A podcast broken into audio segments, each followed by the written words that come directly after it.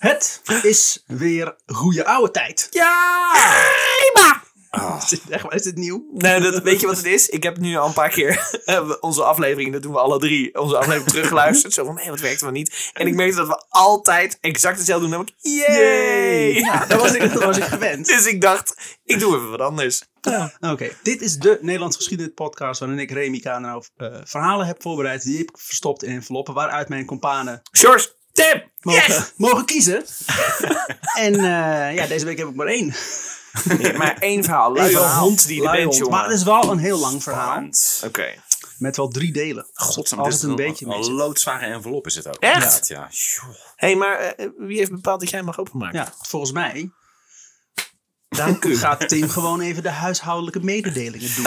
Huishoudelijke mededelingen. Yeah.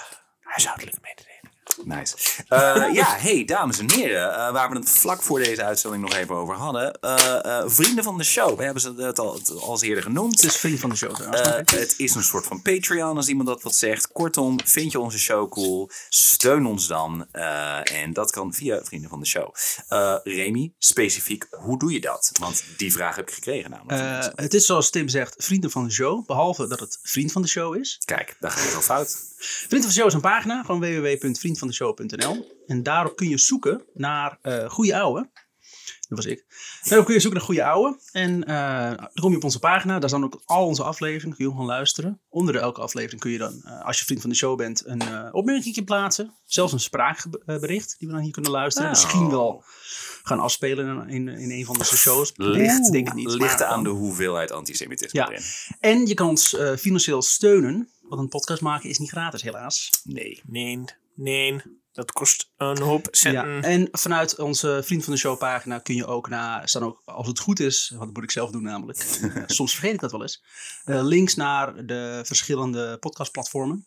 Dus met name heb ik het over Spotify, of heb ik het over eh, Apple Podcast, of dan heb ik het over Stitcher, en Soundcloud en bla. Zeg maar Remy, Ja. al die verhalen hè. Wat nou als ik bijvoorbeeld wil weten wat je bronnen zijn? Waar kan ik die dan vinden?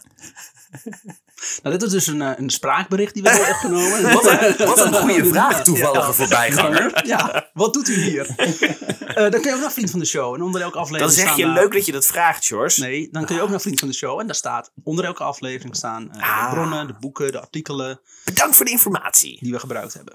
Dus als jij denkt, ik heb een boek geschreven over een onderwerp waar deze jongens het over gehad hebben. Wat de vuile, vieze eh, plagiaatplegers zijn het. We hebben wel je naam vermeld.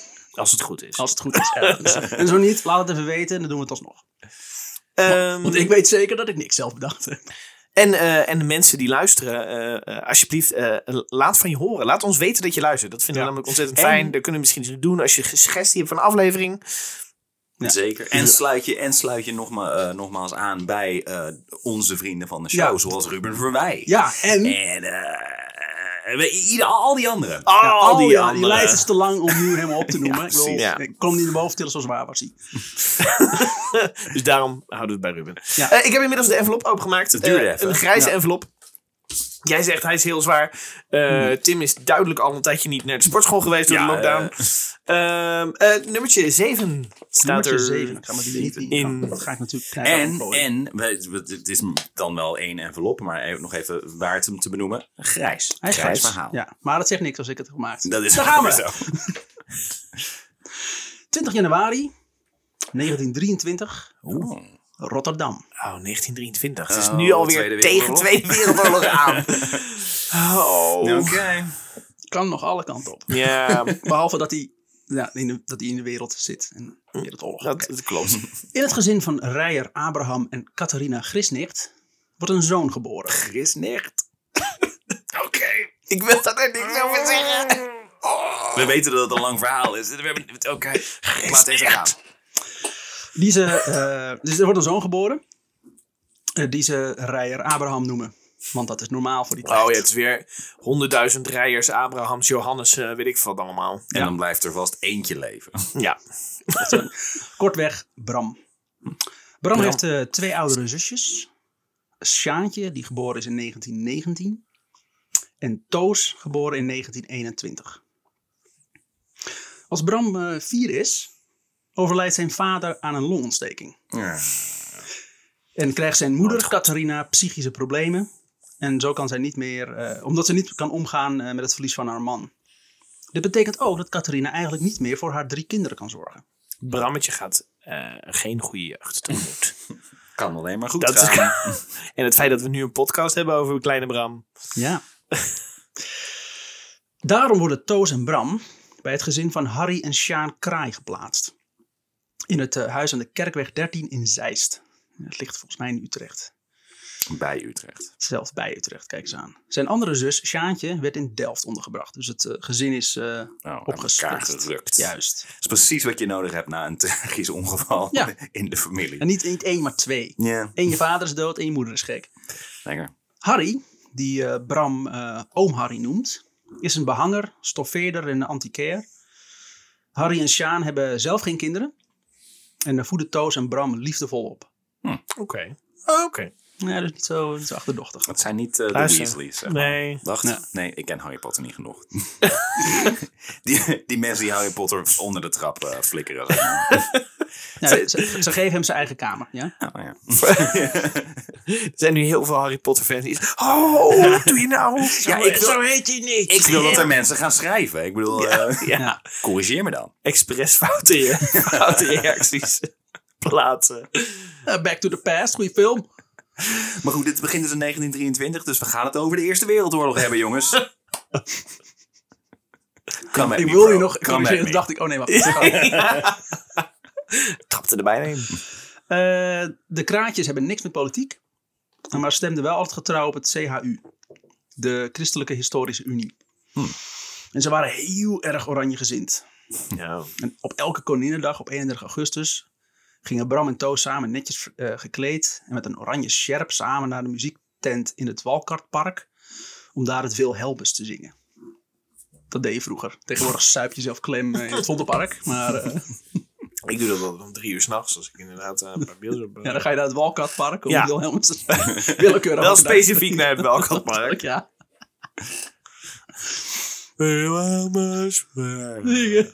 Ja, mijn moeder.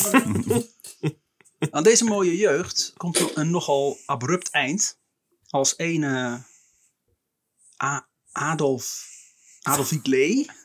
Oh, we hebben het wel eens eerder over hem gehoord, toch? Zat hij niet in een andere Hitler- podcast? Hitler- Callback. Ja, ik weet het niet. Was dat die, eh, die in 1939 de Nobelprijs voor de Vrede heeft gewonnen? schilder. Ja, ja, ja. Ja. Die schilder. Super Die expliciet. werk. vegetariër. Ja. Ja, ja, ja, ja. ja. Ja. Nee, nou Klopt, heb ik hem. ja. De, de penvriend van eh, Gandhi. Die. Ja, ik zit mee in touw. Eh, nou, een Adolf Hitler denkt, nou, ik heb eh, Polen en ik heb Denemarken en Noorwegen al. Wat nu als ik ook gewoon Nederland erbij pak? Je wil gewoon de set compleet hebben, ik snap het wel. Hij is vervent levend risk speler. Gotta catch 'em all.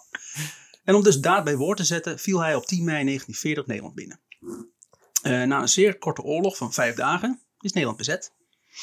29 mei wordt in de Ridderzaal drie keer keihard Sieg Heil ge- gescandeerd. Gevolgd door de start van het Duitse volkslied. Of Dat doet George ook altijd s'nachts. Om drie uur. Naast Wilhelmus. drie roept hij drie keer Sieg Heil en dan start hij het Duitse volkslied in. Jullie kennen me te goed. Het is ook geen homo-ontmoetings- ontmoetingsplek meer, die, dat park. Jezus, je kan tegenwoordig hier niet meer. Oh, sommige mensen. Die zit in de tip te kijken. Wat de fuck doet hij? Niet bewegen. Tim wil heel graag dat dingen, mensen, mensen dingen gaan schrijven. Ja. Alsjeblieft. De Nederlandse regering vlucht naar Londen. Hm. En daar ook, eh, daarom ook onder het eh, Koninklijk Huis. Anders dan zijn landgenoten vindt Bram het niet erg, maar juist logisch dat de koningin niet is gebleven. Want ja, wordt ze gepakt en wordt ze vermoord. Ja, veilig. eh, Ja. Er verandert eigenlijk niet zoveel eh, nu Nederland bezet is. Ja, de Duitsers zijn nu eh, de baas en er liepen Duitse soldaten door de straten. Maar deze ged- gedroegen, zich- eh, zich correct. Economisch gezien gaan- ging het lekker, want de bezetter had alles nodig en er viel goed handel eh, met hen te drijven. Ik had geen idee wat er allemaal gebeurde. Zeg je?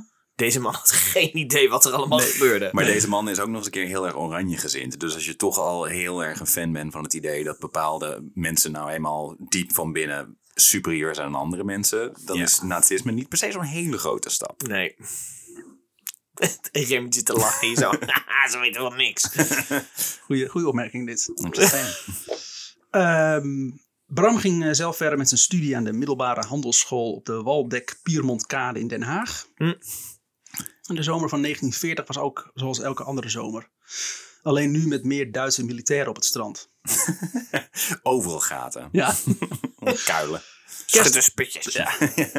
Kerst was hetzelfde als de kerst van het jaar daarvoor. En Brams 18e verjaardag in. eh, Alleen geen kerstster, maar een, eh, Ja. een hakenkruis. Mensen, mensen dragen Met de hele rare houding. eh. Ja. Sorry, wat zei je? Mensen dragen de kerststerren Ja. op een jas. Zo'n rode, rode jodenster. Fleurig. En het zijn niet eens christenen, maar ze doen wel lekker mee.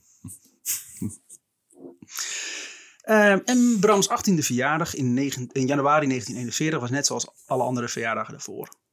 En toch, ondanks dat de Duitsers zulke toffe mensen lijken, begint Bram zich, eh, zich te irriteren aan ze. Hm. Bijvoorbeeld aan het gemarcheer de hele tijd. Stel je niet zo aan. Ah, Een beetje je Hugo Bos, Borslazen nog even laten zien. Ja, ja, we weten het. Je hebt geld. Want ze hebben namelijk ijzeren plaatjes onder hun laarzen. dat is letterlijk dat ook. Gewoon de herrie. van, nou, Ja, en dat maakt een tyfusherrie. en dan zingen ze er ook nog bij. Dat is wel verreweg het ergste aan de Tweede Wereldoorlog. Ja, toch? de, Het de gel- het geluidsoverlast. Ik stel voor dat, dat, dat mensen die denken... Nou, nou, nou jongens, ga maar even Truus van Zuiden luisteren. En Dan, eh, Ja, jongens, jullie weten toch hoe erg het is? ja, dat weten we. Ja. helaas. En dat gaan we nog zeker weten weer te horen krijgen. Ah. Oké, we gaan verder. We hebben hier niet genoeg bier. Maar er is zelfs een groep waar Bram een nog grotere hekel aan heeft.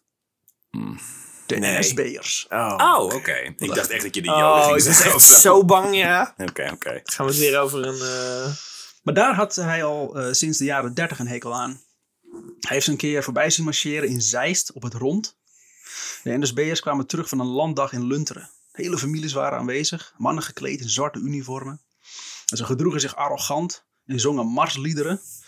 Maar gelukkig verdwenen ze een beetje uit beeld, zo eind jaren 30. Vrouwen komen van Venus, mannen van uh, nazi's van Mars. Ja. Vandaar de, de Marsliederen. niet te verstaan ook. Nee. Jezus. Sorry, die, was, die kwam heel, die kwam heel Die kwam van, die kwam van extreem Die rechts. kwam van... ja. die kwam echt van Mars voor mij. Maar door de komst van de Duitsers kwamen ze weer onder hun stenen vandaan. Ze bleken namelijk ontzettende Hitler-fanboys. De NSB? Ja. Wie had dat gedaan? Hoe dit Nou, inderdaad. Bram vindt ze maar een stelletje landverraders. Hij begint eh, bij Bram te kriebelen om een soort van tegengeluid tegen de NSB'ers en de nazi's te laten horen. Hij begint klein, namelijk met het maken en verkopen van verzetspeltjes, waarop Wilhelmina of de Nederlandse leeuw op stond. Maar een vriend van Bram, de vier jaar oudere Casper Visser, doet daar nog een schepje bovenop. Die verspreidt foto's van het Koningshuis. Deze krijgt hij opgestuurd van iemand in Apeldoorn, maar Bram merkt dat dit niet zonder gevaar is. Casper wordt namelijk op een dag betrapt en is opgepakt door de Duitsers. Maar gelukkig voor Casper eh, wordt Casper na een paar weken alweer vrijgelaten. En hij voelt zich gemotiveerd om nog meer tegen de Duitsers te doen. En gaat werken voor de Nederlandse Unie. De Nederlandse Unie, die ook bij Johnny de Droog naar voren kwam, Ja. is eigenlijk het tegengeluid wat Bram en Casper voor ogen hadden. Een politieke beweging die met oog op de veranderende po- politieke verhoudingen in Nederland en Europa samenwerken met de Duitse en de Nederlandse autoriteiten. En daarmee vormen ze een tegengewicht voor de NSB. Dus de NSB was niet puur alleen maar Duits, ge- waren niet echt partners van de Duitsers. Het was een Nederlandse partij Oh, die samenwerkte met de Duitsers. Ja. Maar wacht even, de Nederlandse Unie is dus een legale groep. Ja, Het is geen verzetgroep of zo. nog niet. Ehm, Oké, maar ze hebben het idee van we gaan met ze samenwerken om zo ze een beetje eh, eh, de goede kant op te pushen, Ja, zeg maar. dat is het idee nog. Van binnenuit het Ja. systeem te verbeteren. Dat is het idee. Dus de NSB zijn super extreem eh, rechts, met fascistische ideeën. En zij, de Nederlandse Unie wil juist voor het kop komen van het Nederlandse volk. En die staan zo ver mogelijk verwijderd van die ideeën. Wij zijn de links-progressieve tak van de nazi-partij. Precies, ja. Bram begon zich steeds erger te storen aan die NSB'ers. En na een keer een van de krantenverspreiders omver te lopen en daarmee een klein relletje te veroorzaken, wist Bram wat hem te doen stond. Samen met een vriend zal hij naar Nederlands-Indië gaan om zich daar bij de kniel te voegen. Zodat ze tegen de Duitsers kunnen vechten. Het is een fucking bingo kaart wat van, gebeurt van hier? alarmwoorden. ja, maar echt. Tweede Wereldoorlog, Nederlands-India. Oh, fuck. Oké. Ja? Als we de hele spaarkaart vol, eh, vol hebben, dan krijgen we een gratis sub. Ja. Een gratis eh, Americano bij de Starbucks. Ik wou net zeggen, gaan we naar de Starbucks? Gaan we naar de Starbucks? Oh. oh, ja. Ze hebben van Bram gehoord, een zombie. Ehm, die vriend is eh, Dick van Delft. Sorry, en toen nog eventjes. maar Ze willen naar Nederlands-Indië. Is Ne- Nederlands-Indië is, is nog steeds Nederlands op dit moment? Ja. Zitten die Japanners daar al? Nee. Het is gewoon nog helemaal... Oké. En dan gaan ze dus eh, bij de kneel. Ja, want de kneel is de, de Koninklijke Nederlandse Ja. Indisch, Indisch leger. Pokkerding dit. Ze precies met de benen tegenaan. Goed. Ehm dat hoor je straks natuurlijk niet. En straks hoor je alleen maar mij klagen dat ik me ergens met mijn ding tegen mijn benen Ja. zit. Maar geen zorgen, dit knippen we er niet Ja, uit. dat knipt er niet uit, wat we nooit doen. maar ja, dat is zijn plan, zodat hij bij het Nederlandse leger kan. En vanuit daar vandaan eh, gaan ze dus eh, de Duitsers aanvallen. Want Ja. Nederlanders destijds denken nog dat, dat de Nederlanders in Nederlands-Indië een gigantische, overmachtige legermacht is. Eh, Ja. Fout. Maar eh, die vriend waar hij mee gaat, het is eh, Dick van Delft. Een eh 17-jarige buurjongen van Bram. Een stevige jongen met een bol gezicht. Alsjeblieft. Heeft hij ook een hoge stem? ja. Heet, was hij 40 jaar en heeft hij niet zo niet droog. Ehm, Dick van Delft en eh, Bram hadden het helemaal besproken en uitgedacht. De Ne- Nederlandse kolonie is niet bezet door de Duitsers. Nee. In Batavia kunnen we ons eh, aanmelden voor het Nederlands-Indië, zegt Bram. Het enige wat we eh, hoeven te doen is in Marseille weten te komen. Daar kunnen we dan een schip pakken, waardoor we dan via het Suezkanaal naar Indië varen. Jezus. Helemaal uitgedacht. Klinkt echt als een goed plan. Goed, echt Terwijl- voor op alle, al- alle vragen zijn Plan beantwoord, 1. toch? deel 1 van het plan is eh naar Marseille. Marseille. Ja, want we kunnen, Plan niet, we kunnen niet zomaar hier vanuit Rotterdam. Want, want Nederland is nou helemaal bezet. We moeten naar Frankrijk. Ja. Frankrijk is toch ook bezet op dit moment? Dus Ja. waarom, wat, wat, is, wat is de Ja, meerwaarde nee, we zitten van hier lekker zo van... eh, gaan we- gaan we nog gisteren, Tim. Oh ja, en eh, Frankrijk is, eh, is, is bezet uiteindelijk. Ja. Nou, schuld. vertel ons meer. Oké. Dat willen de luisteraars thuis ook graag allemaal horen. Als eh, op de vraag hoe ze dan in Marseille komen, antwoordt Bram. Oh, met de fiets. Ja, dat dacht ik. Met een fiets, want... Het meest Nederlanders. Nederlandse antwoord ooit. Ja. maar ze kennen de weg niet. En Google Maps is nog geen ding. Maar daar heeft Bram Nog ook aan gedacht. Dat zei hij ook. Google Maps is natuurlijk nog geen ding. Maar daar heb ik aan gedacht. En hij neemt een bosatlas mee. Heel goed. Op 28 mei 1941 is het prima fietsweer. En voor de tabakswinkel op de eh, Resedastraat in Den Haag kijkt Bram zijn fiets nog even na. In zijn tas heeft hij eh, schoon ondergoed, een handdoek. is echt een kut en kut, Ja. hè? Het is echt een kut Het zuidelijkste fiets. puntje van Frankrijk ook nog een keer. En vanuit waar vertrekken ze, zei je? Eh, Rotterdam. Nou, ja, Oh. nee, sorry. Den Haag. Oh. Ligt iets zuidelijker.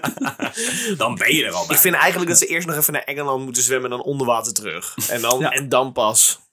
Maar dat was ook met, met Matahari, met die, met die bootreizen. Mm. Dat al- als ze naar Zwitserland wilden, moesten ze eerst naar Portugal. Ja, en, ja, Ja. En dan was het daar al de, eh, al de bagage kwijt. alles, Superkut. al, de hele hebben en houden, Ja. al aan rijkdom in Zwitserland laten liggen. Komt ze nooit meer bij. Eh, aflevering 1, dames en De heren. aflevering Twee. 2. Ja, 2, sorry. Ik was er niet bij, dus boeit me niet. Ja, wat een goede tijd. Nooit gebeurd. In zijn tas heeft hij schoon ondergoed, een handdoek, een tandenborstel en tandpasta. Baba Yaba. Nee. Alles komt bij elkaar. Ja. Een pakketje belegde boterhammen, een stapel schoolboeken en dus de bosatlas. Ja, alles komt bij elkaar, want want Tim wilde graag een MCU-aflevering. Oh ja. Hey. En dan kan de reis beginnen. Eh, ze hebben niemand verteld over de reis die ze gaan ondernemen. De pleegouders van Bram bedenken dat Dick en Bram deze week samen gaan studeren voor hun eindexamens van een week later. ik, ik vroeg al af waarom in godsnaam schoolboeken, maar dat was een alibi, zeg maar. Ja. Nee, nee, nee, kijk. Nee, we gaan op de fiets en ik neem mijn schoolboek mee. Oh, Kijk maar. die jongens gaan gewoon studeren. Dat zou ze echt niet doen als ze nu naar Nederlands-Indië gaan. zouden gaan. Om maar eens iets te noemen. Wat een raar voorbeeld noem ik zojuist. Ja, ja. Wat een expliciet voorbeeld. Ze fietsen nog even langs Rotterdam. Want eh, Bram wil met eigen ogen zien wat die kutmoffen met zijn geboortestad hebben gedaan. De stad werd eh, op dinsdag vier- 14 mei 1940 tot gruis gebombardeerd. Ja. 800 inwoner- eh, inwoners vonden dood. En het Nederlandse leger gaf zich over naar deze aanval. Hmm. Het oude centrum is in vlammen opgegaan. Zo, hoeveel zei je? 800? 800. Jezus. Wist je niet? Nou ja, dat het veel was, maar om dan zo weer zo concreet te ja. horen, 800, dat is wel echt... Ja, sorry. Vertel verder. Het oude centrum is in vlammen opgegaan. En eh, Bram ziet wel dat zijn geboortehuis er nog staat. Maar van het stadshart is niets meer over. Het is één grote kale vlakte. Alleen het stadshuis op de Koolsingel en de Lauwe eh, Laurenskerk staan nog overeind. En het, en het Witte Huis. Nederlands enige wolkenkrabber. Dan denk ik, het enige wat dit nog goed kan maken is een kabouter met een buttplug. Als er ooit een standbeeld komt met een enorme buttplug, dat maakt alles, ook, dat maakt alles goed. Ik ga even drinken pakken. Tim leg uit. Iedereen, je kent kabouter buttplug toch wel? Ik dacht dat hij in Den Haag stond. Nee, Ah, oké. toch? Ja, kijk, Dan twijfel ik. Nee, Rotterdam. Volgens mij zeg je dit echt, jij zegt het expres fout, zodat mensen gaan staan. Ja. Hey. ik, ik weet het niet. Ik geloof je gelijk. Kubuswoningen. Dat maar, dat, dan denk ik aan Rotterdam. Koopgroot. Ja, ik hoop groot inderdaad. Waarom voelt de boosheid in hem opwellen? En dat sterkt hem in de reis die hij gaat ondernemen.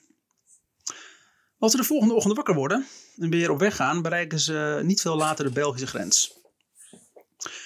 Als de douanier om papieren vraagt, kijken Bram en Dick elkaar aan.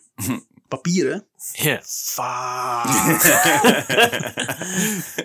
Nu al mislukt. Daar hebben we niet over nagedacht. Eerstvolgende zin is, daar hebben we niet aan gedacht. Nee. ik kan me heel goed in de leven, ja. Ja, de douanier kijkt hen aan en zegt vervolgens, ah jongens, maak het uit, fiets me door. Nog steeds een kutgrens zoals met Geert-Jan Jansen. Terwijl, ze- Ik dacht eerst nog van dit is een leugen. terwijl is er, technisch gezien is er toch helemaal geen grens. Ze gaan van Duitsland naar Duitsland. Ja. Ja. ja. Je Ja. kent de Duitse grens beter dan ik. Maar niet uit. Eh, hij zegt, ach jongens, spreek het uit. Fiets me door. Waarop Bram tegen Dick zegt, misschien moeten we ons overal onnozel gedragen. Dan laten we ons blijkbaar met rust. En het was zo'n grote st- strategie dat ze daar weken daarvoor al mee zijn begonnen. Het kwam als een natuur, als een tweede natuur voor ze. Ze fietsen verder Wallonië in. Overnachten doen ze bij eh, de boerderijen langs de route. Een van de boeren vertelt ze dat Frankrijk inkomen veel moeilijker is dan België inrijden. Er zijn namelijk Komt streng... vooral door het slechte wegdek, hoor. Infrastructuur is heel kut. Ja. Met gewoon betonnen plaat waar je overheen rijdt. ja. Ik merk het gelijk. Er zijn dus er zijn namelijk strenge controles aan de grens. Dus wijst de man ze op een sluiproute. Die ze dan ook braaf volgen. Ze moeten met de fiets aan de hand een bospad volgen en dan een, en dan een beekje oversteken. En de jongens staan nu in Frankrijk. Oh, dat ging makkelijk. Ja, is een stuk moeilijker. Nou, als je daar gewoon oversteekt, makkelijk. Zeg dan niks. Is toch een uitdaging? Wat is dit nou voor verhaal? Is een podcast dat het heel makkelijk continu- gaat ja, allemaal. continu opzetten. Nou, dit wordt heel moeilijk. Nee, dat valt eigenlijk ontzettend mee. Die douaniers de hele tijd in Frankrijk. Zijn jullie een Duits leger? Nee? Oké dan. Ja. Marcheren jullie of lopen jullie? Dat hoor je meteen. Van welk, mer- van welk merk zijn je laarzen? Ja, Eh, Hans, niet de baas. Hans Laars. En de jongens staan nu in Frankrijk. Om te vieren kopen ze een fles wijn bij een van de cafés waar ze langs fietsen en zuipen de hele fles leeg. Yeah. Kijk. Bram heeft nog nooit eerder alcohol gedronken. Maar als ze later weer op de fiets stappen, gaan, gaat het fietsen als een speer. Denkt hij. Ze staan weer terug in Rotterdam. Ze zijn nooit op de fiets gestapt. of er een beetje zwalkend op de parkeerplaats. Maar als ze wat heuvelachtige terrein tegenkomen, wordt het fietsen heel veel, veel, heel veel zwaarder. Om wat gewicht te besparen scheurt Bram de benodigde kaart uit zijn bosatlas en gooit deze weg. Nee, dat scheelt. Aha! Oh, nou die paar pagina's. Oh, hè, hè. Hoe dik was die bosatlas? Je hebt nog, hij heeft nog steeds stapel schoolboeken bij. Ja, vroeger had je natuurlijk nog meer wouden en bossen. Tegenwoordig hebben ze allemaal weggekapt. Is een en Dus die bosatlas is natuurlijk steeds kleiner. dikker. Die hebben ze gebruikt om die bosatlassen te maken. Als er bij een rivier de... Godverdomme. Doe het. Nee, Doe we zijn in. Frankrijk. De Ain... Nee, dat klinkt Duits. Dus De. A-I-S-N-E. A-I-N. S-N-E. En? IJsne. Ik zeg gewoon IJsne. En- Als ze bij de rivier de IJsne aankomen... De oversteek van... eh Volgens mij is het Anne. Anne. Nee, ik heb geen. Oké. De oversteek van Anne ligt bij Laon in de buurt zo'n 80 kilometer ten oosten van Parijs. Laon. Paris. Dus niet uit Parijs. Oké. Of La, Laon.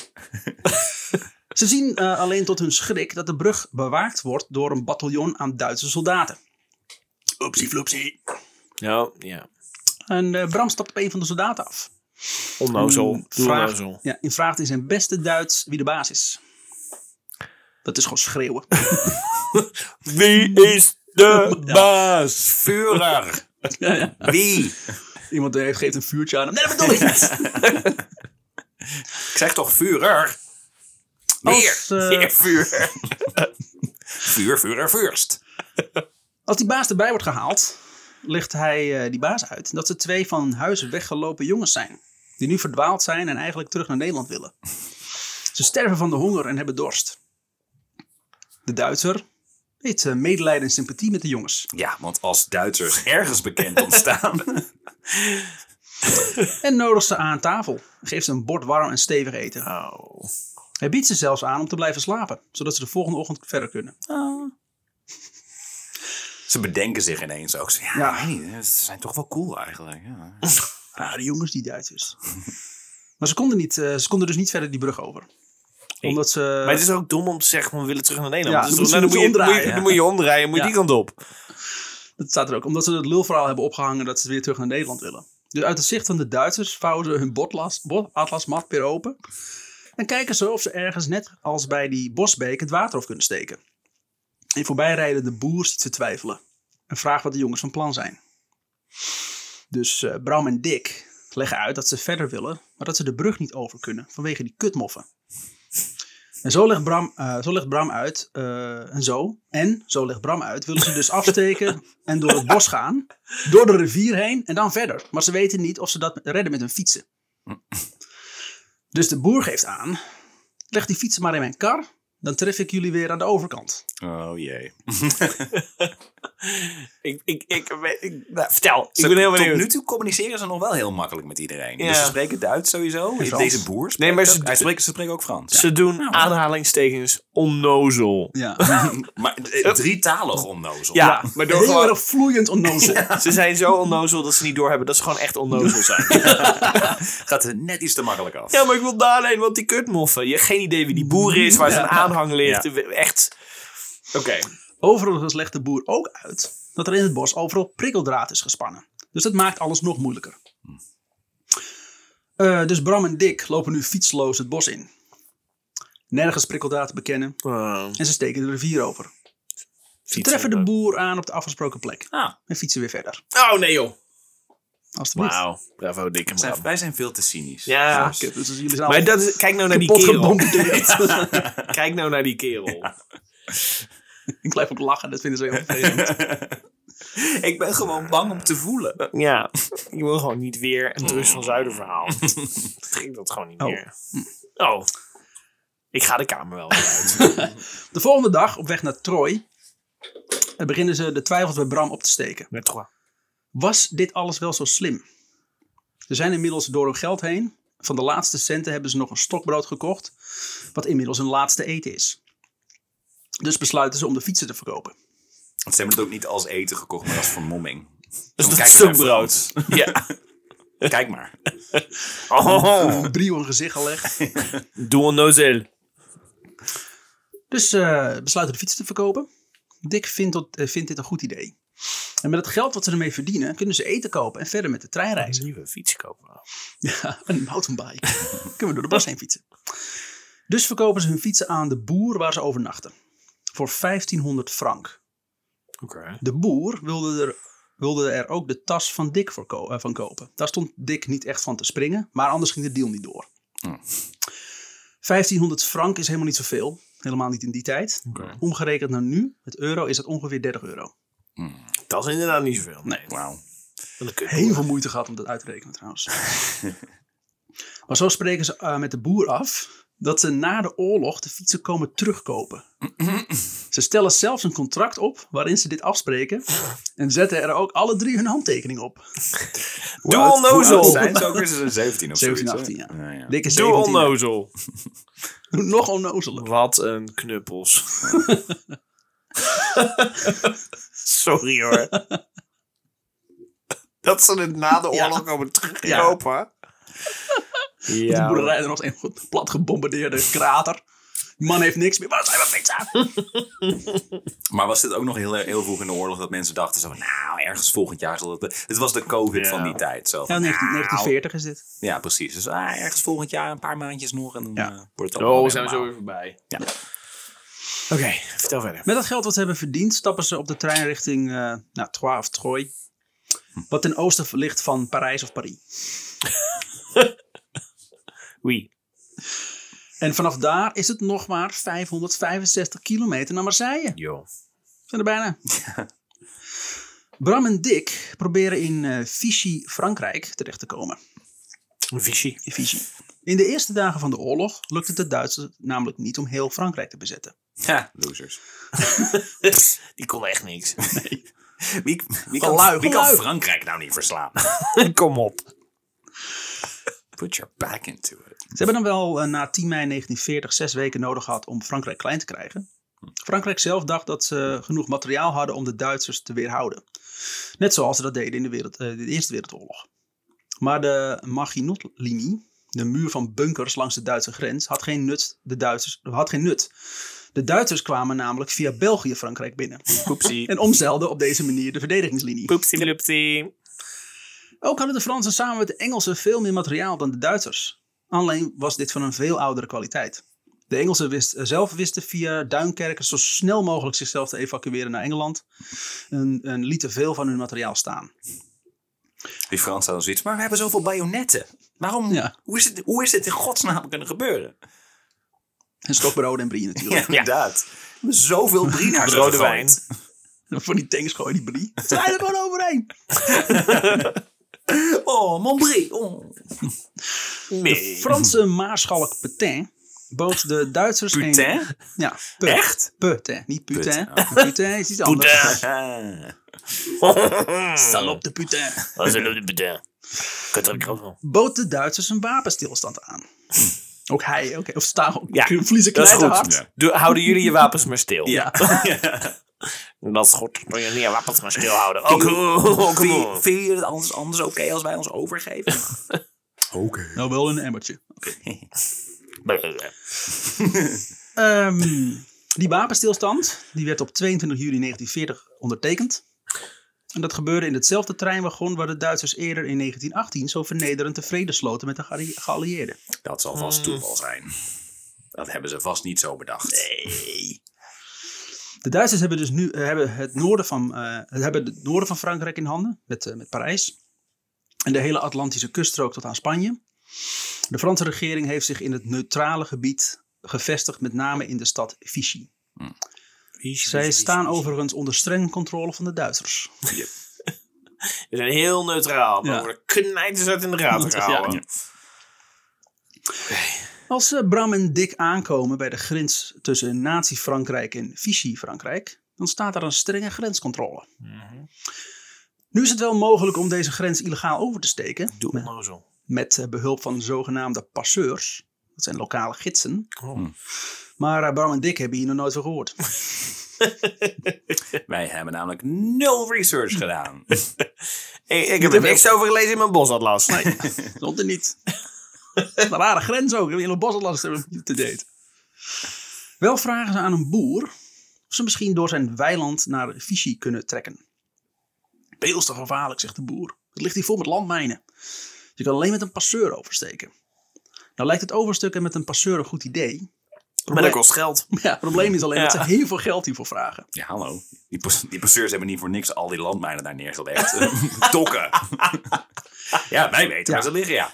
Gel- en geld hadden ze niet. Dus merkt Dick op. Lopen toch ook eh, koeien in die wei rond? Dan kunnen wij er toch ook gewoon doorheen? Mm, ja. Liggen er overal koeienkarkassen toevallig Ja. ook? Het regent ook sperreps. er staat één, er staat één koe in, koe. trillend van angst. Ja. Die niet meer durft te bewegen. En om heen alleen maar melk en stukken ingewanden. Lemoe. Lemoe. Lemoe.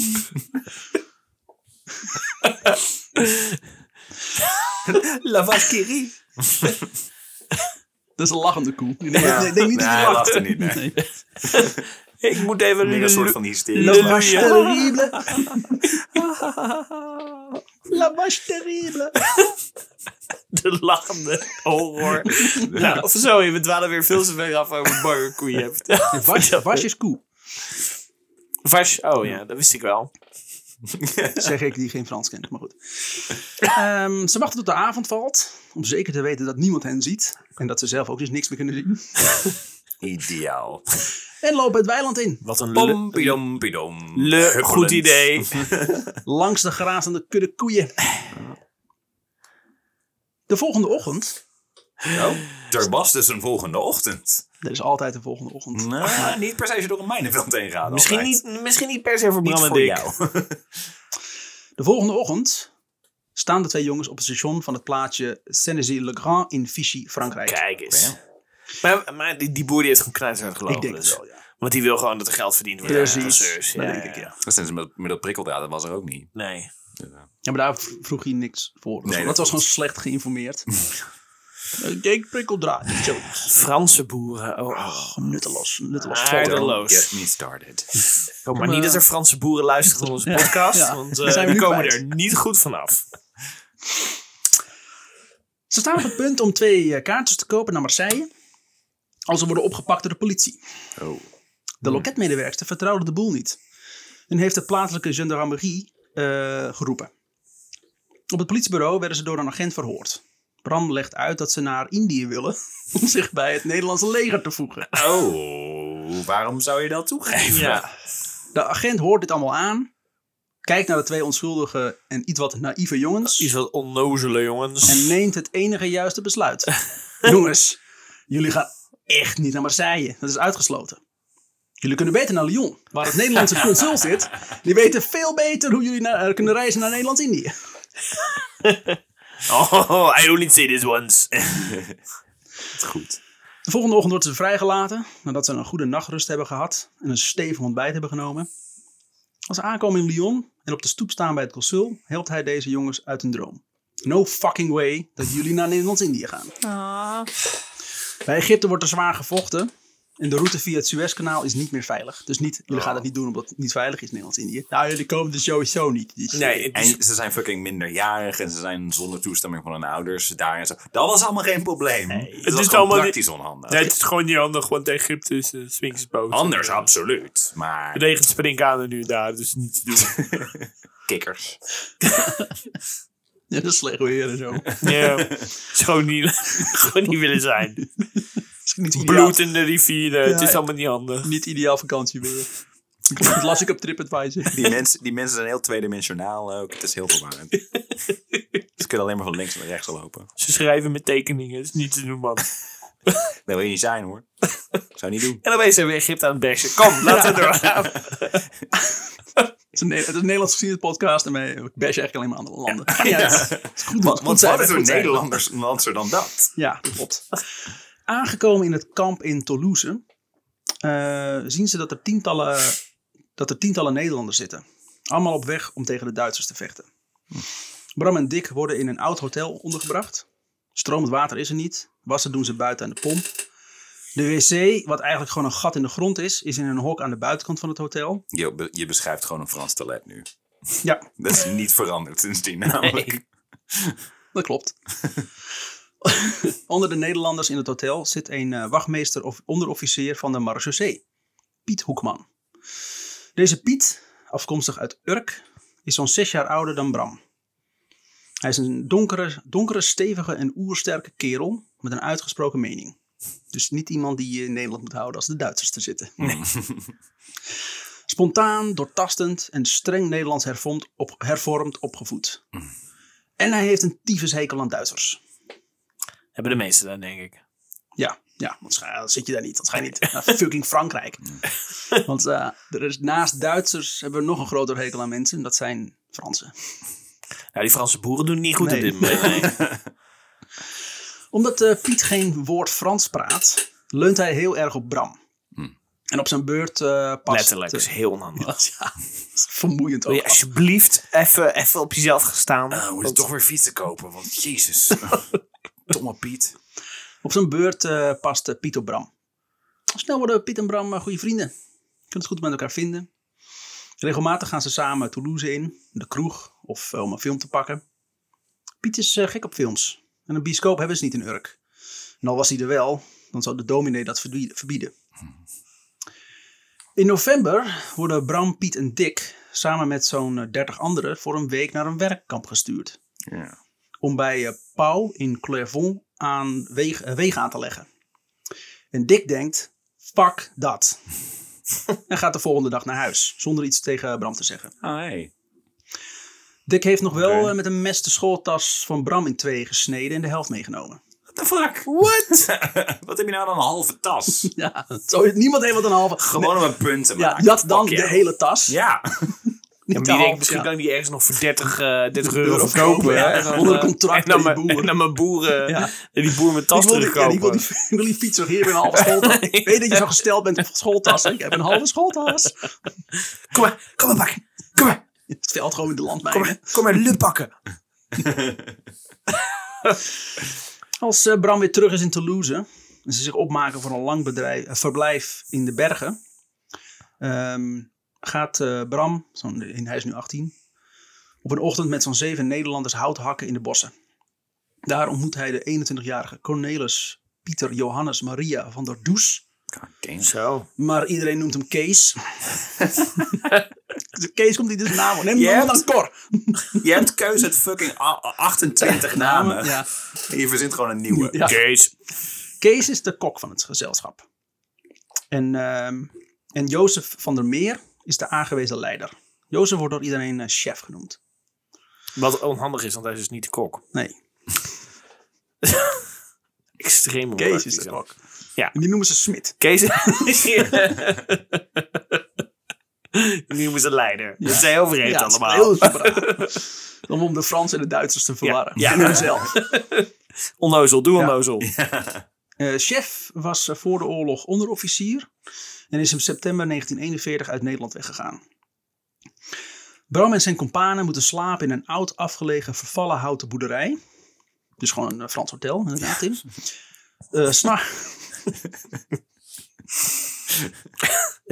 Frans vier sterren hotel. Ja. dat. Ja. S'nachts is het er steenkoud. En eh, ze breken de planken van de muren om de haard mee aan te stoken. Dit doen ze omdat ze dan niet naar buiten hoeven. Er ligt ook gewoon brandhout. Maar ze breken de muren af Er wordt toch kouder van? om, om ervoor te zorgen dat ze niet naar buiten Ja, hoeven. Hey, hey, weet je wat goed brandt? Dit isolatiemateriaal. Ook verplaatsen ze hun bedden naar beneden, naar de eetkamer. Daar is het nog eh, te harde. Eén bed laten ze boven staan. En die bouwen ze om naar een toilet. Ze schijten dan eigenlijk in een krant die ze eronder hebben gelegd. En dat Ah. pakketje poep flikkeren ze dan naar buiten de boomgaard in. God damn. Door de vorst bevriest het gelijk en geeft het geen geur af. De boomgaard ligt binnen no time bezaaid met dichtgevouwen kranten. Le poupou, le pommier. pommier, le poupou. Wauw. Ze hebben, ze hebben trouwens ook geen stromend water. En hygiënisch is het niet. Oh, niet? Nee. hygiënisch, is Want niet het is Frankrijk. hygiënisch is het niet hoe ik de situatie kan omschrijven. Ze hebben allemaal luizen in hun kleding. Oh. Dus eh, chef laat daarom iedere, iedereen één keer per week beneden naar het dorpje gaan. om zich naakt te wassen in het beekje daar. Tot ergernis van de plaatselijke bevolking. Hallo. Die elke week naar een stel naakte Nederlandse zwervers moet kijken. Bonjour. hey buurman! Ik kom even mijn croissant wassen. En ik lees, ik lees in bad altijd graag een krant. Oh, verkeerde krant. Oh, oh. Ik, ik heb gelezen dat de Fransen van kaas houden. Even de camembert van mijn baguette This afwassen. newspaper is full of shit. Het werk is zwaar. Elke dag brengt eh, Kees een grote pan met eten vanuit het dorp eh, naar boven. Naar de afgelegen boerderij. Omdat ze hard werken, krijgen ze veel te eten. Ondertussen genieten ze van het uitzicht. Die bomen gaan anders vol gescheten. Mooi. Al die, strontbomen. Ja. Bram eh, schrijft op eh, 30 november 1941 voor het eerst zijn stiefouders. Pleegouders. Die denken natuurlijk, die is gewoon Ja. dood. Ja. Dat is eh, zes maanden na zijn vertrek uit Ja. Nederland. Dit is de eerste keer dat hij denkt van... Oh Ja, wacht, ik had nog twee mensen die mij met liefdevol hebben opgevoed. Ja. Ik had een leven hiervoor. Dat is ook zo. Weet je nog die tijd dat ik niet in een krant hoefde te kakken? Nou, dat is toch Goeie achteraf tijd. best oké, hè? ja. Ja. Goeie tijd. Goeie oude tijd. Hij schrijft eh, daarin dat eh, als ze de brief Eh. ontvangen, ze direct moeten terugschrijven. Zijn baantje als houthakker is immers maar tijdelijk. En dat hij waarschijnlijk binnenkort op zakenreis gaat richting Portugal. Jullie moeten zo snel mogelijk terugschrijven. We hebben echt heel erg behoefte aan papier. Vooral hele lange brieven. En doe er een krant bij. wat, wat gebeurt er eigenlijk in het nieuws in Nederland? Eh, Je de tele liefst telegraaf doorsturen. ja, dat scheidt wel het best, ja. Alsjeblieft, Tim. Ze verdienen met hun eh, houthakwerk zo'n 16 frank per kuub hout. Eh, dat is hen beloofd door de directeur van de plaatselijke verwarmingscentrale. Als ze met kerstmis naar het dorp afdalen om het geld in ontvangst te nemen, vindt er nog even een snelle berekening plaats. Flinke berg hout is er gehakt. En jullie hebben natuurlijk gegeten op kosten van ons. Jada, jada, jada, bibidibabideboep. Je houdt niks over. Dan krijg ik nog eh, geld van jullie. Ja, zegt de directeur. Jullie hebben echt heel veel gegeten. Dus hierna hakken ze geen hout meer. Ja. Le optieve. Het plan is nu om er geld te gaan halen. Uit Nederland. Oké. Kees Koster, een jongen uit Sneek, stelt voor dat hij namens iedereen langs de families gaat om geld te halen. En hij spreekt af dat, dit, dat hij in de eerste week van maart weer terug zou zijn in de Pyreneeën. Maar geld ophalen om die schuld af te lossen? Of Nee, om toch naar, op een of andere manier Ja. ja. naar Ja. Nederland in te komen? Ja, Ik, Maar dat zijn allemaal ik vind dit Nederlanders echt dus, heerlijk. Dit is gewoon een kerel die zegt... Wacht, ik heb een idee. Ik weet waar geld is. Blijven jullie hier? Ga ik dat geld halen? Geen zorgen, ik kom terug. ik kom echt terug. Waar woont waarom wonen jullie familie trouwens? Ja, waar woont Eh, jullie familie? Dat ik in jouw naam geld kan ophalen? Hou die Kees uit Sneek, die vertrouw Ja, ik. is er iets wat alleen zij kunnen, wat, wat Ja. alleen zij kunnen weten? Wat ik wil doorgeven? Ja. Een soort geheim iets of zo? Heb je ergens een hamster begraven? Ja. Zeg het aan mij. Waar kan ik jouw geld vinden? Ja. Is er nog ergens een oude sok in een boom of zo? Die Ja. ja. ja, dat Nee, is. wel kranten. Ja. Hij is er niet Fries van. Als Kees een paar dagen vertrokken is, horen ze dat ze weer, eh, horen ze weer, eh, horen ze dat ze weer terug mogen naar Toulouse. En daar zijn ze niet rouwig om. De dorpsbewoners, de houtfabriek en de verwarmingscentrale trouwens ook niet. Nee, die denkt ook tief maar op. Ja, tief maar op. Ook denk eh, Bram aan de naderende lente Ah. en de boomgaard. In de stront die, dan ligt met ontluikt. volgescheten kranten. Onluikende stront. Oh, dat gaat bloeien binnenkort. Het is gewoon bom. Hoe lang zou het nog duren voordat die allemaal, voordat die allemaal Al die bevroren Is dit stront het- die Is dit het verhaal van chemische oorlogsvoering? Ja, Dit is waar de Duitsers op het idee Ja. kwamen. het eh, pempergas is hier ontstaan. Ah, le poepoe. Ah, premier le poepoe. Van, eh, van Kees, die jongen die het, eh, die het geld zou halen, is al weken geen touw of teken te bekennen. Nou, zou dat- dat nou kunnen? En dat geld begint nu echt op te raken. Ja. De andere Nederlanders, uit het, eh, de andere Nederlanders uit het kamp, die elders aan het werk zijn gezet door de Fransen, hebben ook nauwelijks iets overgehouden aan het werk van de wintermanen. Dit Ze was- hebben knijterhard misbruikt. Dit was echt wel de worst case scenario hoor. Nice. Ja? Nou, dat is wel een high five. Ja? Gaan we niet Gaan doen. niet. Maar wacht even, ze zitten dus wel... Ze zitten niet gevangen. Dit, is- je, noem- je noemde het een werkkamp eerder. Ja, ze zijn vluchtelingen eigenlijk. Ja, maar, ik bedoel, maar, die, maar Kees komt bijvoorbeeld wel gewoon weg. Heeft die, die Ja. heeft niet moeten ontsnappen. Hij is gewoon weg. Hij is gewoon weggegaan. ja. Nou ja, oké. Dus, ehm, maar goed, die andere mensen hebben dus ook geen geld overgehouden. Het geld raakt nu op. Dus Bram en Piet werpen zich op om het geld te halen in Nederland.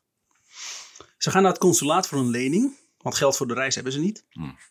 En de reizen per trein terug naar Nederland. In Dordrecht aangekomen gaan ze langs de eerste familie om wat geld op te halen. Wat is er? Zie je met vragen? Eh, ja, nee. nee. Nee, vertel verder. Ik, zat, ik, ik, nee, ga door. En door te geven hoe het met, de, met dat familielid van hun in Frankrijk gaat. Daarna reizen ze door naar Rotterdam, Schiedam en Den Haag. Overal waar ze komen ontvangen ze een bedrag. En vertellen ze over hun familielid in Frankrijk. En is Kees nog langs geweest trouwens? Kees zo groot. Nee? Een hele, kijk, heel raar uit zijn ogen. Ja. Heb je niet gezien? Oh, ik heb wel een jongen gezien in een, in een bontjas met een fles champagne. la la la la la. Ook in Pim Kane. Ja, verder niks verdacht, verder niks verdacht. Wat een losers naar de pien ideeën. losers. Dat riep hij net. Two losers. Naam van deze aflevering. Bram en Piet, two Ja. losers. Oh. oh, jongen. Je weet nog niks. In Den Haag scheiden de wegen van Bram en Piet. Piet gaat naar Velp. En eh, Bram gaat richting, eh, eh, gaat richting Zeist, naar zijn pleegouders. Ja. Ja. Daar aangekomen ontvangen zijn pleegouders hem hartelijk. Geen Oh, toch? verwijten. Ja, wel. Ik dacht erg nog wel van... Ja. eh, Naar je kamer. Zoiets. ja. ja, niet donder maar op. Nee. Geen verwijten. Ze bewonderen Brams eh, moed. En zijn eh, wens om tegen de Oh. Duitsers te vechten inspireert hen. Oh, good for them. Zelf zijn ze inmiddels begonnen met het verspreiden van illegale kranten. Maar andere mensen die Vol scheiden. Zijn, Waarom geef je die weg? ja, zijn eh, brieven hebben ze ontvangen. Waarom geef je niet mijn wc weg? Dus Bram heeft, hoeft niet veel meer te vertellen. Ze zijn redelijk bij met wat hij allemaal heeft meegemaakt. Ook weten ze dat hij geld nodig heeft. Kees Koster is namelijk een paar dagen geleden nog langs geweest om dat geld op te halen. Ja, fucking Kees. Dat, ver- That snake. Kom je ook vandaan? dat verbaast Bram nogal. Want Kees heeft sinds hij vertrokken is uit Frankrijk niets meer van zich laten horen. Bram vertelt aan zijn pleegouders dat hij snel weer teruggaat naar Toulouse. En dat begrijpen ze wel. Ze leggen hem ook uit dat, dat hij in Nederland niets meer te zoeken heeft. Het, is, het lijkt er namelijk sterk op dat de Duitsers voorlopig nog wel even in Nederland blijven. Hoewel, hoewel hun legers in de afgelopen winter in de Sovjet-Unie gedeeltelijk zijn teruggedreven. Maar als je wil vechten ergens tegen, dan moet je toch niet juist bij ze weggaan. Ja, maar het- mijn ouders begrijpen het niet helemaal. hoewel, eh, hoewel hun legers in de afgelopen winter in de Sovjet-Unie gedeeltelijk zijn teruggedreven, of zoals de Duitsers het omschrijven, één tra- strategische terugtocht, zijn ze zich aan het opmaken voor het offensief om de Russen definitief te verslaan. Overal in Nederland hangen over de straten spandoeken met de tekst V is victorie, want Duitsland wint voor Europa op alle fronten. En dit zorgt ervoor dat duizenden jonge Nederlandse mannen zich aanmelden voor de Waffen-SS. Maar de V, v voor Victoria, dat kwam toch uit Engeland juist heel erg van victorie over de nazi's. En, en de nazi's dat kennelijk een soort van, ja hoor, dat kunnen wij ook wel als slogan gebruiken. heel slim. Ja. Ver- Verander, verander de hashtag. Hè? Hashtag verander de W. Ja, verander Dat weer. is zo'n goed idee. Maar eh, duizenden jonge, duizenden jonge Nederlandse mannen melden zich aan voor de Waffen-SS. Ja. om mee te vechten tegen de communisten. Donderdag 26 maart 1942 vertrekken Bram en Piet weer naar Frankrijk. Als ze op 29 maart eh, daar weer aankomen, in Toulouse, en de andere mannen, eh, andere mannen zien, zijn deze verbaasd dat ze nu alweer terug zijn. Dat ze überhaupt terug Ja. komen. Sommigen dachten zelfs dat, dat, net, dat zij net als Kees, no- Kees Kosten nooit meer zouden terugkeren. Ja, Maar Bram en Piet zijn maar 12 dagen weg geweest. Oh, wauw. efficiënt. Van Kees Koster is nog steeds geen spoor. Nee. En inmiddels weten ze ook dat hij lang, langs alle families is geweest. Ja. En zeker zo'n duizend gulden heeft opgehaald. Duizend. In die tijd ook nog een Ja. keer. Weet je hoeveel fietsen ze daarvan hebben terug kunnen kopen? En tassen. Weet je hoeveel halve tassen je daarvan Ja. kan kopen? Tien dagen later loopt er een gestalte het kamp in Toulouse binnen. Is het Kees? Het is Kees. Oh. Wauw. Wij zijn echt te cynisch. Ja, mooi dit. Of de drank was gewoon om het geld en de drank Ja. erop. Met, met, een, met een kapotte bontjas komt hij binnen. Ja, Hey, ja, jongen. dat had nooit Hey, meer jongens. Een enorme kater. Ah. Zo. Ik heb 20 gulden opgehaald, dat is het enige. Willen jullie niet? Ja. Het blijkt dat hij op de heenweg naar Nederland is gearresteerd. En stil. Ja. Na vier dagen werd hij vrijgelaten op voorwaarde dat hij in Berlijn in een fabriek zou gaan werken. Tijdens de reis naar Berlijn weet hij te ontsnappen. Is langs de Nederlandse families gegaan om het geld op te Dat halen. wil ik zeggen. Ja, oké. Maar op de terugweg is hij weer gearresteerd. En nu lieten ze hem pas na twaalf dagen vrij. Gelukkig is het geld dat hij heeft opgehaald van hem, niet van hem afgenomen. Oh. Maar samen met het geld dat ook Bram en Piet hebben verzameld, kunnen ze voorlopig wel even vooruit. En hij Oh, komt echt hij met die wel- duizend gulden komt hij echt aan. Ja. Oh, oké. Wat een held. Wat een fucking baas, hè? ja, wat een baas. Ja, ik, ik, ik, ik wist het wel hoor. Ik heb zoiets van, nee, die komt nog wel terug. en jullie zaten maar, maar oh, heeft die geld heeft die Nee, niet, niet mijn case. Nee, nee, nee, nee. Ja, ik vind het wel leuk, want wij reageren puur op het moment. Dus. En al het cynische, jij, jij zegt jullie zijn cynisch, maar het komt echt door jou. Ja, dus weet ik, weet ik. fuck jou. Dus alles, al het negatief wat wij zeggen, is jouw schuld. Klopt. Tenzij het klopt. Klopt. Ja. Niet, lang, niet lang hierna krijgen ze te horen dat ze kunnen vertrekken naar Barcelona. Daar in de haven ligt een schip die hen naar geallieerd grondgebied zal brengen. Ze krijgen alleen, eh, krijgen alleen een paspoort. Ze krijgen allen een paspoort, wat niet meer is dan een A4'tje met een stempel, hun naam en wat informatie over hun uiterlijk. En, en Karel Appels onder andere. Ja. Zandvoort met DT. Ja. Precies, precies één jaar nadat Bram en Dick uit Den Haag waren vertrokken, komt Bram aan in Barcelona. Ze gaan aan boord van het 165 meter lange Spaanse passagiersschip Cabo de Bueno Esperanza. Er Heb je meer... geoefend op die naam? Nee, Dit ging veel te veel te soepel. eh. Kaap de goede hoop. Ja. Kan je het nog één keer doen? Capo de Bueno Esperanza. Iets meer twijfel, maar ik doe het. Ja. Dat is goed. Ik sprak het, sprak het ook gelijk verkeerd uit. Maar niet uit. Eh, er zitten meer Nederlanders op dit schip. In totaal zijn ze met, nu met, met 50 Nederlanders. En eh, ze worden geregistreerd als landverhuizers. Maar dat is niet de reden waarom ze aan boord zitten. Ze willen allemaal vechten tegen de Duitsers. Landverhuizers willen vechten Verhuizers. de Duitsers. Als ze twee dagen later bij de rots van Gibraltar voor anker liggen, verschijnt er een Brits patrouilleschip. Een officier stapt met enkele militairen aan boord en er worden 15 Nederlandse mannen van boord gehaald. Ja. Deze 15 waren via Zwitserland gereisd. Als Bram vraagt, "Eh, en en wij dan? Ja. Wij willen ook vechten, antwoordt de officier. Sorry, sorry guys, we're not allowed. Omdat ze te jong zijn? Of? Maar hij wijst er wel op een andere mogelijkheid. Hmm. Als ze van boord springen, dan is het Britse schip volgens de wet zeevaart verplicht om ze op te pikken. Ja. Ah. Bram en Piet bespreken dit samen met eh, nog twee andere Nederlanders die bij hen stonden. Henk Kroes en Charles Hugenholz. Die laatste komt uit Delft en is lid van de Delftse studentenverzet. Komt uit een welgestelde familie en wordt gezocht voor de moord op een medestudent en de verrader Hugo de Man. Oké. Hè. Op zijn hoofd staat een beloning van maar liefst 5000 gulden. Wajo. Terwijl ze overleggen... Dat zijn een hoop halve schooltas. Zeker. Ja, een hoop fietsen. Terwijl ze overleggen wat ze moeten doen, wordt de afstand tussen het Spaanse schip en het Britse schip steeds groter en Ja, groter. ik moet wel een keuze gaan maken nu. eh. En dan springen Henk en Charles. Bram twijfelt. Maar Piet houdt hem tegen. Niet doen. Zie hoe hoog die golven zijn. Het Britse schip is inmiddels bijna aan de horizon verdwenen. Jezus. Van Henk en Charles wordt nooit meer iets vernomen. Oh, echt? Maar waarom ook... te- als het schip zo ver weg is, wat, heb- wat, dat, dan zien ze überhaupt toch niet dat je overboord bent gesprongen en zo. Want Nee, dat was het idee. Wat, wat was de gedachtegang hier? Dus mensen zijn nog onnozeler dan Bram. Ja. Oh. Alsjeblieft. Een week later meren ze aan op Curaçao. Bram wordt De, ingeschreven. de lichamen van die twee jongens. Ja. Meren ze aan. Zijn er. En opgezwollen. Hoezo is Nederland-Indië Ja. niet?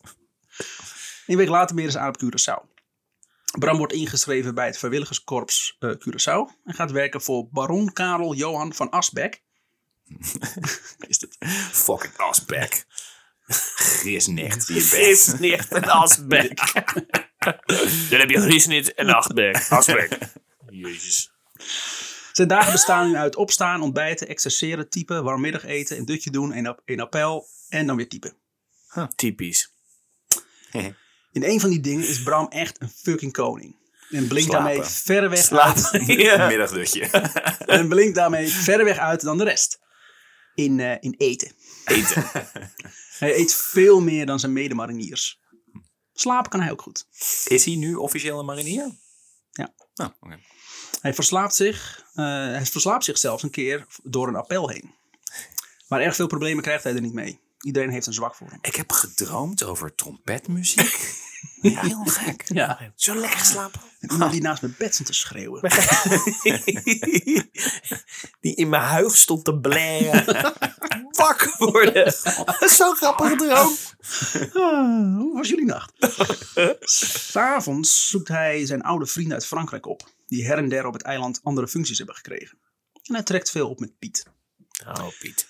Piet logeert in een oud landhuis in het pittoreske Penstraat. Ja, pittoresk. Ja. Nou, is Hey. helemaal naar zijn hand gezet. Ze drinken vaak een eh, biertje in een van de vele cafés in Willemstad. En ondanks de gezelligheid en het redelijke goede leven, Ja. baalt Bram dat zijn grootste wapen een fucking typemachine is. Elke dag praat Bram met zijn werkgever. Ik wil een pen. Pen is machtiger dan, dan de typemachine. Weet je wel hoe zwaar een typemachine is? Ja. Daar kun je schade mee aanrichten. Het was ook een Ja, typemachine van, het- van het merk Zwaard. Dus ja. Elke dag praat eh, Bram met zijn werkgever, de baron van Asbeck. en de baron merkt dat Bram niet van Asbeck. Dat, en de baron merkt dat Bram niet lekker in zijn vel zit. En hij geeft de tip dat hij naar het CPIM moet gaan. Dat is de Curaçaose Petroleum Industrie Maatschappij. Oké. En moet vragen of hij kan aanmonsteren op een olietanker naar Nederland. Dus Bra- ga, ga maar weer weg. Ga maar weer terug naar Nederland. Maar wisten zij dat het schip überhaupt naar Curaçao ging? Want het, het plan is nog steeds naar Nederlands-Indië gaan. Maar ze zijn nu zeg maar overal geweest behalve Nederland-Indië bijna. Ja, nee, het plan was naar Nederlands-Indië gaan, maar daar kunnen ze niet heen. Want Oh, dat hebben ze al wel opgegeven. volgens mij wel. Vanwege het kanaal. Nee, ze, kregen- ze konden daar niet heen. Dus ze gingen naar Toulouse en nu gaan ze ergens anders heen. Ze proberen op een of andere manier naar Nederlands-Indië te komen. Maar, maar goed, ze gaan steeds verder weg inderdaad. Alright. Ehm, Bram twijfelt nog. Want als hij zijn post verlaat, dan kan hij worden aangemerkt als een deserteur. Maar de baron zegt dat hij daar zich geen zorgen over hoeft te maken. Dus Bram volgt het advies op. De volgende dag op het kantoor van het CPIM ehm, staat hij. En die blijken te springen om bemanningsleden. Hij krijgt de vraag of hij als matroos wil meekomen of als derde stuurman. En eh, Bram antwoordt, eh, ik heb nog nooit gevaren. en als antwoord krijgt hij, ah, dat weet zij toch niet?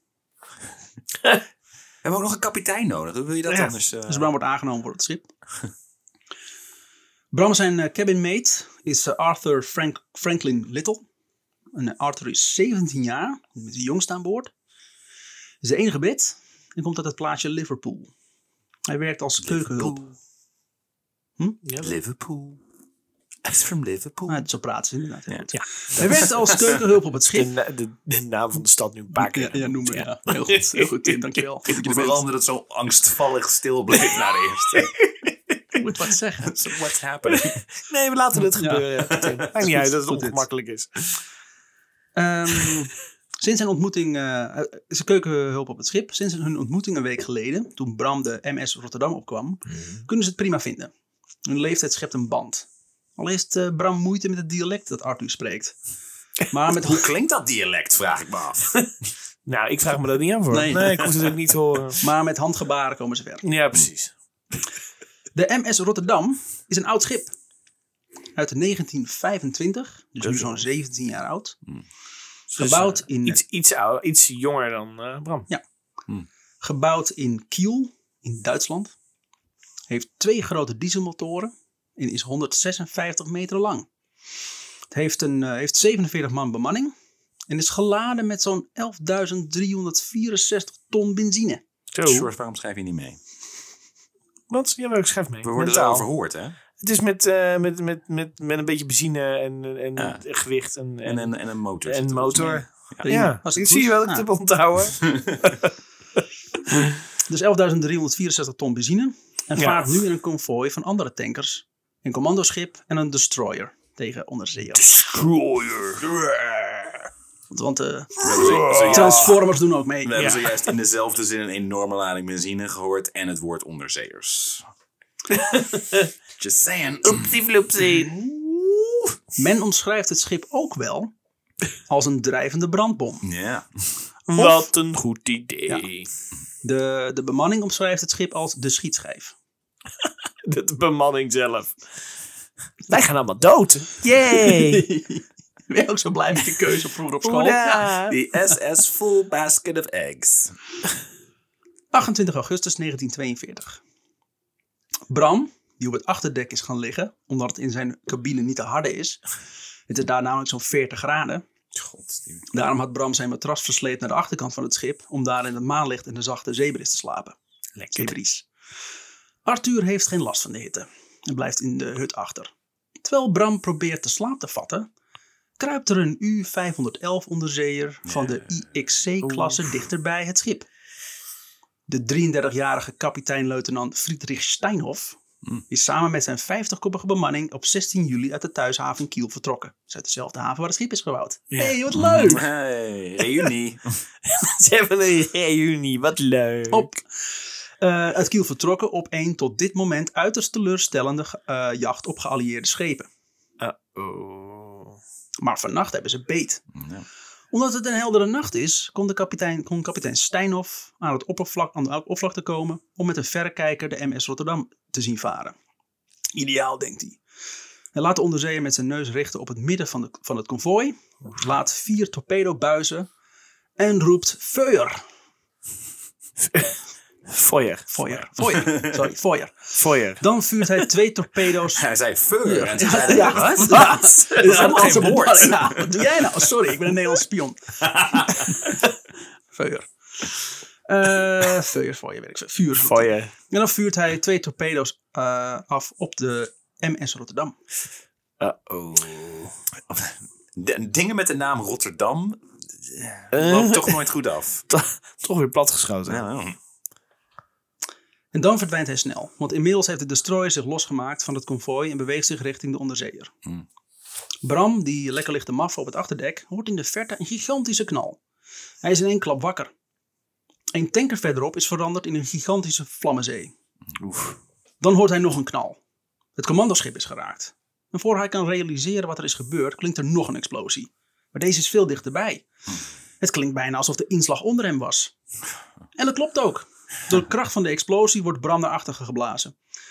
Het schip begint achterover te hellen en water te maken. Bram richt, eh, rent richting de reddingssloepen. Maar Maar ziet, ziet überhaupt nog iets over is van het schip. Ik bedoel, dat die, die lading benzine, misschien dat ze een losse, Nou ja. in losse tanker staat of zoiets. Maar je Ja. zou denken, ja, inderdaad, zou je denken, ja. er blijft niks van over. ja. ik, vertel ik nog. Oké. Bram rent eh, richting de reddingssloepen, maar ziet dat deze door de explosie van het schip zijn afgeblazen. En al verder op in zee drijven. Hij rent naar het midden van het schip. Grijpt ondertussen nog een reddingsvest. Aan een bakboord ziet hij, eh, ziet hij een sloep, maar die vaart al weg. Kut, denkt Bram. Stuurboord dan maar. Daar hangt nog een sloep. Bram springt in de touwen en laat zich snel naar beneden glijden. Aangekomen in de sloep kijkt hij naar zijn handen, die flink geschaafd zijn door het touw. Ja. Aan boord van de sloep zitten nog meer bemanningsleden.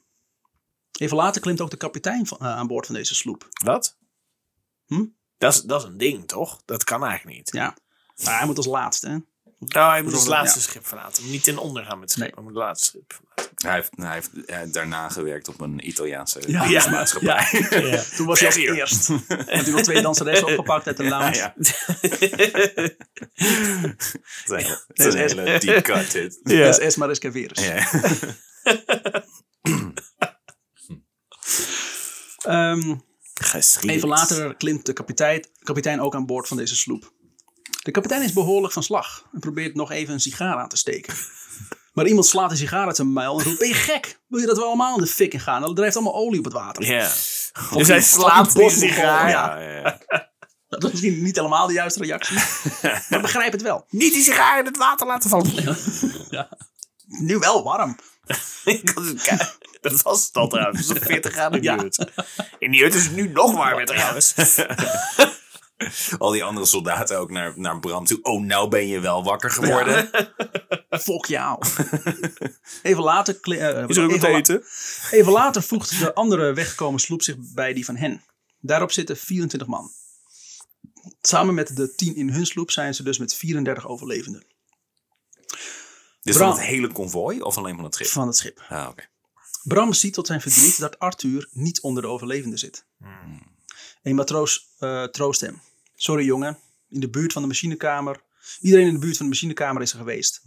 Maar wees blij dat de torpedo daarin sloeg. Als die in het midden van het schip had geraakt, dan hadden we hier niet gezeten. Ja, En daar zit de, ja. lading. Niet achterin, want dan heb je continu dat het schip achterover helpt. En hij lag op het achterdek van het schip en hij hoorde de explosie onder zich. Juist. Oké. Ja, ja, heb je hem? Ja, ik heb hem. Ja, alright. De volgende dag worden ze opgepikt door een Amerikaanse onderzeebootjager. En worden ze afgezet op Cuba. Op de Amerikaanse marinebasis van Guantanamo Bay. Oh. Oh, jeetje. Bram daar, vindt eh, het er fantastisch. Als Guantanamo Bay ergens onbekend staat, dan is het zijn gastvrijheid. Ja, ja. En dat iedereen er heel graag wil blijven. En lang ook. Absoluut. Zonder proces. En, die, eh, en die kapitein was helemaal blij met sigaren die hij daar kon ook. Godzijdank. En gewoon, niet, ra- en gewoon in benzine ook. Ja. Oh, lekker. Ja, wat doop jij ze maar lekker in de benzine. Ik bedoel, ik was nog niet helemaal over het verlies van mijn, van mijn eerdere sigaar heen. Maar nu, ja, ja. Dat was wel zwaar hoor. Ja. Je hebt je het moeilijk gehad. Dat Ja, heftig. Mijn sigaar Dat was, kwijt. redelijk, zo. was de redelijk de sigaar. Ja. Niemand? Nee? Ik geloof. High five, hallo. Ja. Ja, high five. Oh nee, jullie zijn allemaal dood? Oh, dat is Oh, oké. Kut bemanning. Ja. Bram vindt het er fantastisch. Mede ook omdat de Amerikanen weten wat goed eten is. Op Ja, dat ja. kan wel. Grote porties in ieder geval. Bramporties. Hij heeft overal, die komt, gaat die, begint hij over het fucking eten. fucking oorlog. Nou, goed eten hier. Ik heb wel honger. Kun je Ja. echt slapen? Ja. Dat ook, ja. Want op zijn feest, ik ben goed in eten en slapen. Mag ik even het leger? op 15 september 1942 stapte hij in Charleston in South Carolina van boord. Oh. Hij is dus eh, naar Amerika gegaan. Nog steeds totaal niet in de buurt van Nee. Nederland. in Nee. Maar Hij- op dit moment is hij, hij is nog steeds, eh, dat plan eh, Doe Onnozel, dat Hij is telt het- nog steeds hij volgens is mij. het fucking blaadje in, uit Forrest Gump op dit moment. Hij komt gewoon willekeurig op plekken. Of eigenlijk Forrest Ja. Gump had ik ook kunnen zeggen. Ja. Hij is die man uit Forrest Gump. Ja. Dat is Forrest Gump. Hoe heet hij ook weer? Hoe heet dat personage Het ook blaadje. Forrest Gump gaat over een bos, dat heet Gump. Ja. En dan zitten mensen in het hout. Ah. Ik heb alleen de eerste twee chocola? minuten gezien van. Forrest Gump. Ja, het is er iets met een blaadje. Ja. Ja, dat is Dus hij eh, stapt in Charleston in South Carolina van boord. Hij moet zich in New York melden eh, op het bureau van de organisatie die alle scheepvaart eh, in dienst van de geallieerde oorlogsvoering coördineert. Jezus, een lange zin. Hier krijgt hij zijn salaris uitbetaald. En krijgt hij een torpederingsvergoeding. Oh, wauw. Torpede- Omdat hij getorpedeerd Dit is. is, ja. Wauw. Mooi hè? Waarom moet zich... Dus als je ehm, geld nodig hebt, Tim. Ja. Ik wil best een, tor- een torpedo op je, op afgooien. je afgooien. Hey, als jij een torpedo kan regelen, Hoe moeilijk kan het zijn? wel iets om op je cv te zetten namelijk. Bram moet zich melden als dienstplichtig soldaat op het Nederlands consulaat-generaal. En krijgt te horen dat hij naar Canada moet. Verre verwijderd van Nederlands-Indië kun je niet zijn. Maar wel heel dicht bij de koninklijke familie waar hij zo'n fan van is. Ja. Ja. Om zich te voegen bij de koninklijke brigade Prinses Irene. Ah. Als Bram het consulaat wil verlaten, hoort hij een bekende stem. Piet. De koningin. Dick. Het is Piet. Piet. De twee, Eerste gok. de twee vrienden begroeten, First try. Yeah. twee vrienden begroeten elkaar eh, hartelijk en delen gelijk de avonturen die ze hebben meegemaakt. Piet moet ook naar Canada. Maar wacht even, Piet zat eigenlijk nog op Curaçao natuurlijk. Dus, en die is nu ook een, Piet, een of ander die- verhaal meegemaakt met... eh, Ja, die is gewoon wel vertrokken naar New York. Zonder dat Die, hij die opgeblazen zonder is. moeilijk te doen Ja, is ja. hij daar naartoe gegaan. Nee, eh, Bram moest er gelijk weer zo'n heel ding Ik van onderweg naar... Bram met eh, zijn verhalen, natuurlijk. Gekke Bram. Ik was onderweg naar Zuid-Afrika, dus nu ben ik hier. Ja. ja, ik ging even sigaretten halen. Nou, zeker weer hier. Ik begrijp er niks van. Maar dat werden sigaren, ja. Dus we gaan zwemmen door een, eh, door een plas be- benzine heen. Eh, Ja, maar iets heel lullig. Ja, toen stapte ik dus naar buiten gewoon met mijn nieuwe laars in de plas. Gadverdamme, wat heb jij meegemaakt? Heftig hoor. Oh, Oeh. ja, dat is, ook- dat is ook vervelend. Torpedo zei je? Oh. Ene dagen later, als ze aankomen in Stratford, wat zo'n 100 kilometer onder Toronto ligt, begint Bram zijn eh, militaire training. Hè, hè. Bram komt als recruut terecht op een grote zaal. En daar ziet hij, ziet hij vele bekenden uit Frankrijk. Maar ook een stel eh, nieuwe gezichten. Onder de bekenden bevinden, bevindt zich onder andere Kees van der Does Hey, de Kees. kok. van, eh, in Frankrijk. Ja, dat, is niet- die, die weg is gegaan en is teruggekomen. Nou, dat, dat was Kees van der... Dat is weer een eh, andere Kees. Ja, Kees, Kees van der. Does. eh, nee, Kees Koster was dat. Case in point. Let's, let's just take it on a case-by-case basis. Heel goed. Maar hij leert ook vele nieuwe gezichten kennen. Waaronder Garold van Borsum-Buisman, Marinus Verhagen. Henk Letteboer en Piet Gerbrands. Oh, Nog veel een mee. Piet. Nog een Piet, ja. Piet G. Na een korte militaire basistraining zijn de mannen klaar om te vertrekken naar Nederland. Of nou, sorry, naar Engeland. 560 dagen na zijn vertrek uit Den Haag heeft Bram zijn doel bereikt als hij op 17 december 1942 van de loopplank afloopt. En op Engels grondgebied staat. Met een kleine omweg. Ja. Einde deel 1. Oh, dus we moeten nu wachten. Ja, Hoe gaat het aflopen met Bram? Oh. En Piet? Ja, En Dick, komt Dick nog terug? En de halve tas? Wat, wat vinden jullie tot nu toe? En de eh? fietsen? ik vind het een mooie wereldreis. Nou, ik, Eh, ik ben heel benieuwd wat, wat er godsnaam gaat gebeuren. En wat ik altijd bij iedere aflevering denk.